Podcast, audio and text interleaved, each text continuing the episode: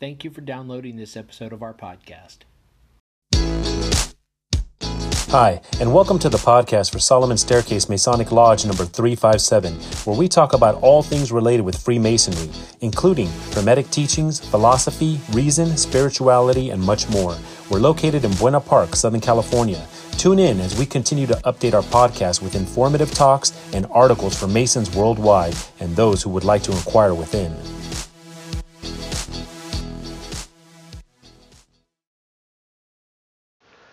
Welcome to part three of our series on George Washington. This article is also from the February 2000 Scottish Rite Journal of Freemasonry and is titled George Washington, Spy Master Extraordinaire by S. Eugene Poteet, 32nd degree. Washington was a master of intelligence, counterintelligence, and military deception.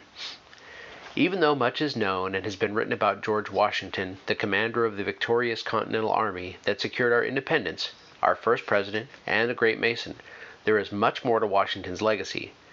We have a clue about another lesser known side of Washington from Major George Beckwith, the head of British intelligence operations in the colonies at the end of the Revolutionary War. Upon his return to England, along with the defeated British army, Beckwith was quoted by the London newspapers as saying, Washington did not really outfight the British, he simply outspied us. Beckwith had just paid the greatest compliment that one spy master can make to another.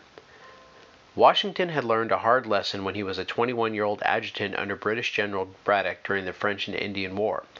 Braddock's forces were ambushed by the French and Indians and virtually annihilated. Washington escaped after his horse was shot out from under him and Braddock was mortally wounded, as so were 615 of his officers and 914 soldiers. The French simply had an effective intelligence network and were aware of Braddock's every move well in advance. Washington never would forget this bitter lesson and never again be so surprised. Today, many scholars attribute Washington's resounding victory in the Revolution as much to his skills as a spy master as to his military leadership. At the beginning of the war, Washington knew he needed eyes and ears inside the British occupied cities to spy out the secret plans of the British and one of his first orders of business was to create the Secret Intelligence Service. His initial hasty attempts to place a spy inside New York would end in the death of his first spy, Nathan Hale, whom the British captured and left dangling from the gallows in his stockings for three days as a reminder and deterrent to other potential spies. The British nonetheless begrudgingly acknowledged Hale's now famous last words I regret that I have but one life to give for my country. Washington would eventually succeed in establishing extremely effective spy networks inside New York. These kept him well informed in advance of the British military tactics, strategies, and plans. Washington established independent spy networks, each without knowledge of the other, a key commandment in the practice of the intelligence trade. His spies committed their identities to memory, using code numbers instead of names, passing encrypted messages, using invisible ink, all the while running the risk of capture and the gallows. Major Benjamin Tallmadge, a classics scholar from Yale and a classmate of Nathan Hale, headed Washington's Culper spy ring. Washington was referred to only as Code 711.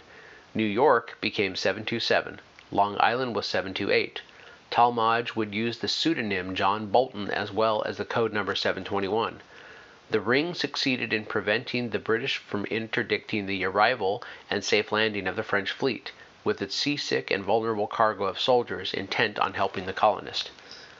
One of the Culper Ring's most surprising and successful agents was known as Agent 355. Her true identity has remained a secret to this day. She is credited with having helped uncover Benedict Arnold's treachery in surrendering West Point and aiding in the capture of Major John Andre, the head of British intelligence in New York. Washington offered the British to trade Andre for the return of Arnold, but without success so he reluctantly ordered Andre hanged, as had been Nathan Hale. The British would soon capture Agent 355 as the spy who must have compromised Andre. She was imprisoned on board a ship where she would die from abuse, illness, and neglect. The Mulligan spy ring included Hercules Mulligan, the Irish haberdasher to the British officer corps in New York. Mulligan's brother, Hugh, who ran a bank frequented by the British, and Haym Salomon, a Polish Jew who spoke several languages, including German. He became a translator for the British in passing orders to their Hessian troops. Thus he was Washington's fox in the British henhouse.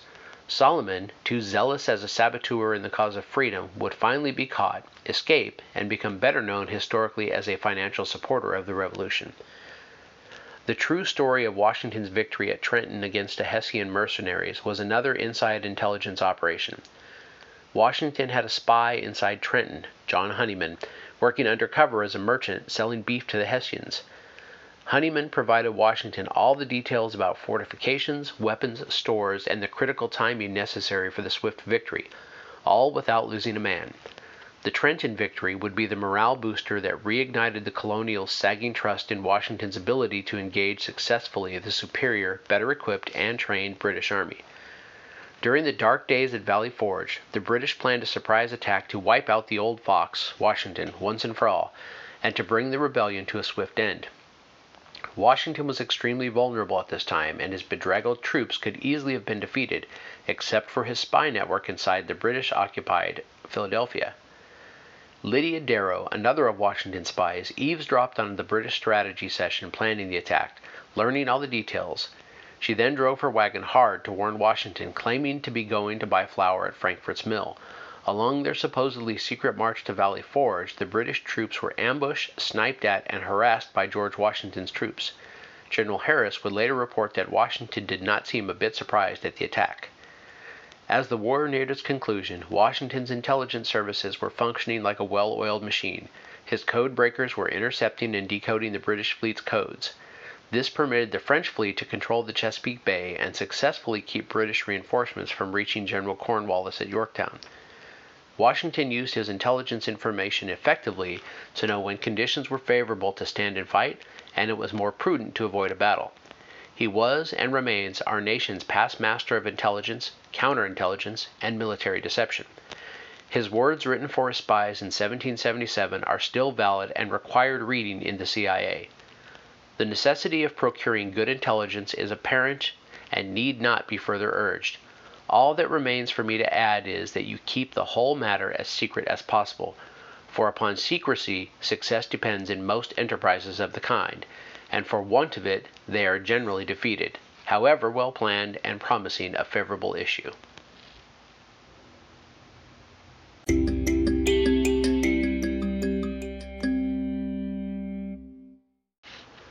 Following article is from the January 2000 Scottish Rite Journal of Freemasonry, Southern Jurisdiction, USA.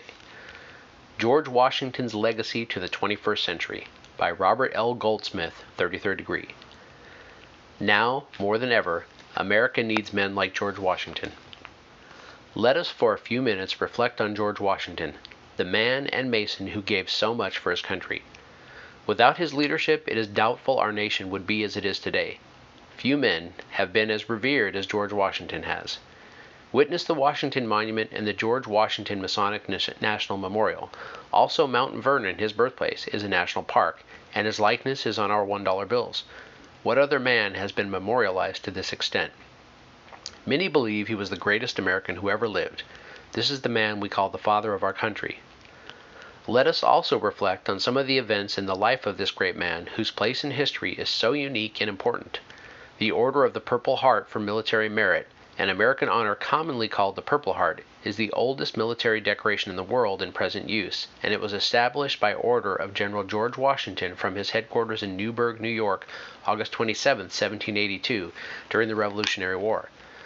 The papers of General Washington quoted in part note the general ever desirous to cherish a virtuous ambition in his soldiers, as well as to foster and encourage every species of military merit, directs that whenever any singularly meritorious action is performed, the author of it shall be permitted to wear on his facings over the left breast the figure of a heart in purple cloth or silk, edged with narrow lace or binding.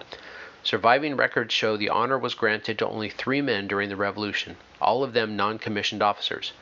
Appropriately, a bust of Washington forms the center of the Purple Heart, and Washington's coat of arms is on the decoration's top. On February 22, 1732, 267 years ago, George Washington entered this world, and on December 14, 1799, 68 years later, he entered the Grand Lodge above. He was born into a Virginia planter's family where he learned morals, manners, and the body of knowledge requisite for an 18th century Virginia gentleman. George was only a boy when his father died, but he grew up fast. When he was 14, against the wishes of his mother, he wanted to go to sea, but he soon found work and remained with his family. In his early years, he pursued two intertwined interests military arts and Western expansion. At the age of 16, he helped survey Shenandoah lands. Washington never attended college, but he was one of the most prolific readers and accomplished writers of all American presidents. He had excellent handwriting, and as a boy he practiced copying the rules of civility and decent behavior in company and conversation. The rules, which numbered a 110, were his model for good behavior and manners when he was growing up. Commissioned a lieutenant colonel in 1754, he fought the first skirmishes of what later became the French and Indian Wars. The next year, as an aide to General Edward Braddock, he escaped injury although four bullets ripped his coat and two horses were shot from under him. From 1759 to the outbreak of the American Revolution, Washington managed his lands around Mount Vernon and served in Virginia's House of Burgesses. Married to a widow, Martha Dandridge Custis, he devoted himself to a busy and happy life. But like his fellow planters, Washington felt himself exploited by British merchants and hampered by British regulations. As the quarrel with the mother country grew acute, he moderately but firmly voiced his resistance to the restrictions. When the Second Continental Congress assembled in Philadelphia in May 1775, Washington, a Virginia delegate, was elected commander in chief of the Continental Army. In July 1775 at Cambridge, Massachusetts, he took command of the poorly trained Continental troops and embarked upon a war that was to last six grueling years. Finally, in 1781, with the aid of French allies, he forced the surrender of Cornwallis at Yorktown, Virginia. Though Washington longed to retire to his beloved Mount Vernon, he soon realized that the nation, under the Articles of Confederation, was not functioning. So he became a prime mover in the steps leading to the Constitutional Convention at Philadelphia in 1787, when the new Constitution was ratified. The Electoral College unanimously elected Washington as president in 1789. His presidency lasted for eight years, but his longed for retirement at Mount Vernon lasted less than three years before he died in 1799. Washington's life was the best example of unselfish leadership our nation has ever known. All of his qualities were founded on the basis of a pure morality. By his example, he taught us that men of integrity and sound moral principles make the best leaders of armies. In Washington's famous farewell address on his retirement from public life, he emphasized that the responsibility for America's destiny rests upon its citizens. He urged Americans to forge a nation of high principles and to cultivate peace and harmony with all. With the firmness of his convictions, Washington served both the Creator and his fellow men. During the darkest days of the Revolution and the cruel winter at Valley Forge, it was Washington who stood firm in the face of adversity and knelt for prayer in the snow to reaffirm his faith in God and seek divine assistance in the justice of his cause. As Washington's hope was in God, so must we too place our hope in the Creator. Washington carried in his heart the ideals of liberty, justice, and freedom. As Freemasons, we must likewise carry forward those same ideals. Now more than ever, America needs men like George Washington, men with patriotism, honesty, courage, and most of all, character. Much more could be said of the legacy of this great man, Mason, and American to the 21st century. However, there can be no greater tribute than the words of Henry Light-Horse Harry Lee in a resolution presented to the House of Representatives in December 1799 on the death of Washington, a tribute that appropriately has been paid to Washington time and time again over the last 200 years. Lee said, To the memory of the man, first in war, first in peace, and first in the hearts of his countrymen.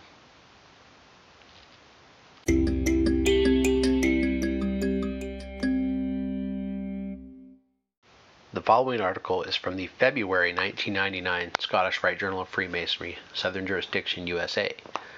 George Washington, Some Personal Facts by James C. Rees, 32nd degree, Resident Director, George Washington's Mount Vernon Estate. We need the example set by George Washington now more than ever. George Washington's face is remarkably familiar, in part because we see his portrait each time we use a dollar bill. Yet very few Americans possess much knowledge about the man behind the image. During this anniversary year, the bicentennial of Washington's death, it is particularly distressing that Washington is losing his well deserved place in the schoolroom. His portrait disappeared from most classroom walls decades ago, but now Washington is also becoming less prominent in history textbooks. The fourth grade textbook I used in the public school system in Richmond, Virginia in 1962 includes almost 10 times more coverage of Washington than the history textbook used in very same school today. Obviously, today's book must cover almost four additional decades of historic events, yet Washington and the other founding fathers have clearly been shortchanged. What makes this situation especially disturbing is this simple fact. We need the example set by George Washington now more than ever. People today long for men and women who possess old fashioned qualities such as honesty, strong morals, good judgment, patriotism, courage, and most of all, character. In 1999, our challenge is not simply to relate the tried and true stories of Washington's leadership in both war and peace. We also need to communicate the true personality and character of this great man, so that younger generations will once again be attracted to Washington as a role model in their own lives. So the next time you gather together with family and friends, turn the conversation to George Washington and ask your friends if they are aware of these fascinating aspects of Washington's life. 1. Washington was one of the early America's foremost businessmen. Not only was he successful at harvesting several cash crops, but he also operated a successful grist mill and a distillery that produced more than 11,000 gallons of liquor over a period of a year. He organized a fishing operation that netted some 1 million shad and herring in a short six week season. He invested in real estate in a major way, expanding his Mount Vernon estate from 2,000 to 8,000 acres. He purchased more than 60,000 additional acres of land in what would today be seven different states and the District of Columbia. Among his holdings were 2,000 acres near Berkeley Springs, West Virginia, 4,000 acres of the Dismal Swamp, and lots in both the city of Alexandria and the new nation's capital. He also owned more than 33,000 acres in the Ohio Valley, more than 1,000 acres in Maryland, 5,000 acres in Kentucky, and 3,000 acres near the site of present day Cincinnati. Despite the fact that he was constantly distracted from his own business ventures by the call of his country, Washington was a successful entrepreneur who believed wholeheartedly in investing in the future of America. 2. When he was just 23 years old, Washington was in command of the entire Virginia regiment in the French and Indian War. At the onset of the French and Indian War, Washington joined General Edward Braddock's ill fated mission to the Monongahela in 1755 as an aide de camp. This was by no means a shining moment in Washington's career. Washington warned Braddock that the guerrilla style tactics used by the enemy would require a different approach to warfare, but Braddock ignored Washington's counsel and his forces were severely defeated. The general himself was mortally wounded. When General Braddock fell, the men around him naturally turned to Washington, who organized the retreat and kept the army from disbanding. By the end of the battle, a large percentage of the English soldiers had fallen, and Washington himself had four bullet holes in his coat and was on his third horse. Yet the young Virginian was an unquestionable hero even in defeat. He was almost immediately appointed a colonel and given complete command of the Virginia regiment. Washington was just 23 years old and off to an auspicious start in his military career. 3. Washington never went to college, but he was one of the most well read and accomplished writers of all American presidents. Washington's father died when he was 11 years old. As the oldest son of a second wife, Washington discovered there was little money or time for him to attend a university. Instead, he became a surveyor at age 16 to help support his family. Still, Washington was a voracious reader, and he eventually assembled a personal library of some 900 books of all descriptions. He was also a prolific writer. At the age of 14, he copied down 110 rules of civility. Five decades later, he was still writing lengthy letters to governors, congressional leaders, and influential friends in support of our new government. Scholars at the University of Virginia are currently assembling the papers of George Washington, and before the project is completed, the editors expect to issue about 90 separate volumes. In an age before typewriters and word processors, Washington recognized the power of an old fashioned quill pen. 4.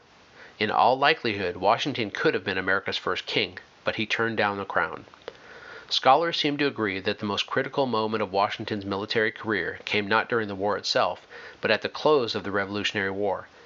Many of Washington's officers were furious that they had not been properly paid or appreciated for their efforts in the Revolution, so they started a plan to revolt, this time against Congress. There was talk of placing Washington as king of a new nation, But Washington was not about to become a monarch like the one he had worked so hard to defeat, so he used his powers of persuasion to stop the revolt before it got started. Unlike successful leaders of past revolutions, Washington willfully and unconditionally surrendered his power just when it reached its apex, when many world leaders expected Washington to assume his rightful place as the ruler of a new nation, he laid down his sword and took up his plow. Today, we take our freedom so much for granted and accept democracy as so natural and so right that it is hard to imagine the importance of Washington's voluntary retirement. But in 1783, it was an earth shattering event. The highly skeptical King George III, perhaps confident that Washington's retirement was some sort of scam, predicted that if the commander in chief gives up all his power and returns to his farm, he will be the greatest man in the world. Just a few years later, when Napoleon lay on his deathbed, defeated and forlorn, his last words were, They expected me to be another Washington. It was as if the people of France had asked for the impossible. How could anyone possibly live up to Washington's standards? 5. Washington was one of the wealthiest men in Virginia, but also one of the most frugal. After his father died when he was 11 years old, Washington, his mother, and his siblings had to struggle to make ends meet. At the age of 16, Washington started work as a surveyor to help his mother cover the family expenses. Washington's fortunes changed after he inherited Mount Vernon from his older half brother, and he married the wealthy widow Martha Dandridge Custis. But throughout his life, he remembered the value of a dollar. When he needed a much larger home, he continued to add to the simple frame house instead of tearing down a perfectly good structure and starting from scratch. When the house was expanded, the staircase in the small original house was recycled to serve as the access to the garret. When the Revolutionary War started, he purchased a used traveling trunk, much like you or I would at a yard sale today, and placed his family brass nameplate directly on top of the last owner's initials. He was always pressing his farm managers and workers to recycle old materials and to use fallen wood from the forest rather than cut down trees. A stickler for detail, Washington once calculated that a bushel of timothy seeds would include on average 13,410,000 kernels. Washington died a wealthy man because he believed in his friend Benjamin Franklin's edict, a penny saved is a penny earned. Number 6. Washington owned slaves, but at the end of his life he was against slavery. Washington became a slave owner at the age of 11 when he inherited about 10 slaves at the death of his father. By the time he died, Washington and his wife owned more than 300. Yet during the course of 50 years, Washington's opinions about the institution of slavery changed dramatically. His travels north taught him that agriculture could be carried out successfully without slave labor, and he witnessed young African Americans fighting fiercely for the colonist cause in the Revolution. Unlike most of the founding fathers who owned slaves, Washington freed his slaves in his last will and testament and set aside funds to help them begin a new life. He wrote on several occasions that he was opposed to slavery, noting that there is not a man living who wishes more than I do to see a plan adopted for the abolition of it. 7. Washington's teeth were not made from wood, but they were definitely false. Lots of people were dentally challenged in the 18th century, and because there were far fewer methods to prevent decay than we have today, few adults possessed a full set of pearly whites. It seems that Washington tried to crack walnuts with his teeth when he was a teenager, and not long after that they began to loosen and fall out. Washington's dental problems were clearly evident by the time he reached his late 20s, when a fellow soldier noted that Washington's mouth is large and generally firmly closed, but from time to time disclosed some defective teeth. Although Washington followed the advice of contemporary dentists, he used dental powders and a toothbrush remarkably similar to our own. His dental dilemma persisted. In the 1780s, a French dentist tried unsuccessfully to transplant teeth into Washington's mouth, and some evidence exists that several enterprising slaves at Mount Vernon sold their teeth for his experiment. By the time he took the oath of office as president, Washington was in full dentures, which produced a noticeable change in the appearance of his face, as well as somewhat hollow, flat voice. Despite legends to the contrary, Washington's false teeth were not constructed from wood. The teeth were carved from the larger teeth of animals such as cows, or in some cases from ivory tusks. They were then attached to a metal frame fitted with tiny springs. Washington tried several different pairs of dentures, but always complained that they were ill fitting. 8. Washington was in the midst of many savage battles, but he was never hit by a bullet or touched by a sword. Washington's life was full of near misses. Although he was often in the forefront of chaotic battles where many men fell dead or wounded, Washington was never injured. He also survived bouts of malaria, a severe case of smallpox, typhoid fever, a slight case of tuberculosis, two near fatal encounters with the flu, and a serious case of pneumonia. An infection in his leg nearly took his life. Fortunately, Washington faced each of these trials with courage and determination. It may simply be luck or coincidence that the father of our country came so close to death both on the battlefield and from illness on so many different occasions, but a better explanation may be inscribed opposite George Washington's portrait on the dollar bill. The words, In God We Trust, were exceedingly meaningful to George Washington.